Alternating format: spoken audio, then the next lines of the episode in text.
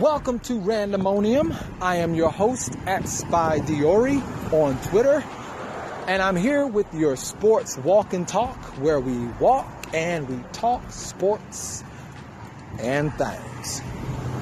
All right, so I'm here with some semi breaking news in that it happened today, or it was announced today, that the Jacksonville Jaguars, the release of longtime veteran Marcedes Lewis and also one half of the Allen brothers, or I should say the other half of the Allen brothers, in that we don't have the first half anymore, and that's Allen Hurns. These two were released today, and I've gotten a lot of feedback from that, and I myself had an emotional moment with that, but I had to pump the brakes for a minute and remember the organization that's at work. Let us not forget the atmosphere this time last year when we saw big names released, like Tyson Alualu, Sen'Derrick Marks, Jonathan Cyprien, Davon House. Remember when we saw these guys leaving the team, being cut from the team?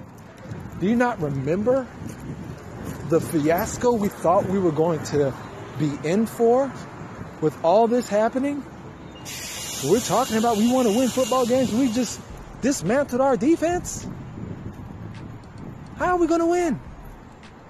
But anybody that was paying attention to last season, I know you will recall that this season, the talk of the teal and black was the defense.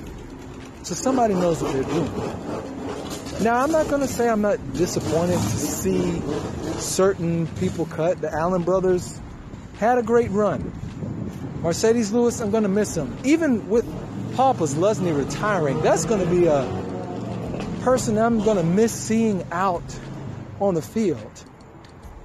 But let us remember that there's a bigger picture that the coaching staff and that the heads are looking at. And while we're upset and griping over the removal of certain stars, these guys are trying to rearrange the cosmos. So let's be patient and let the end product show itself next season.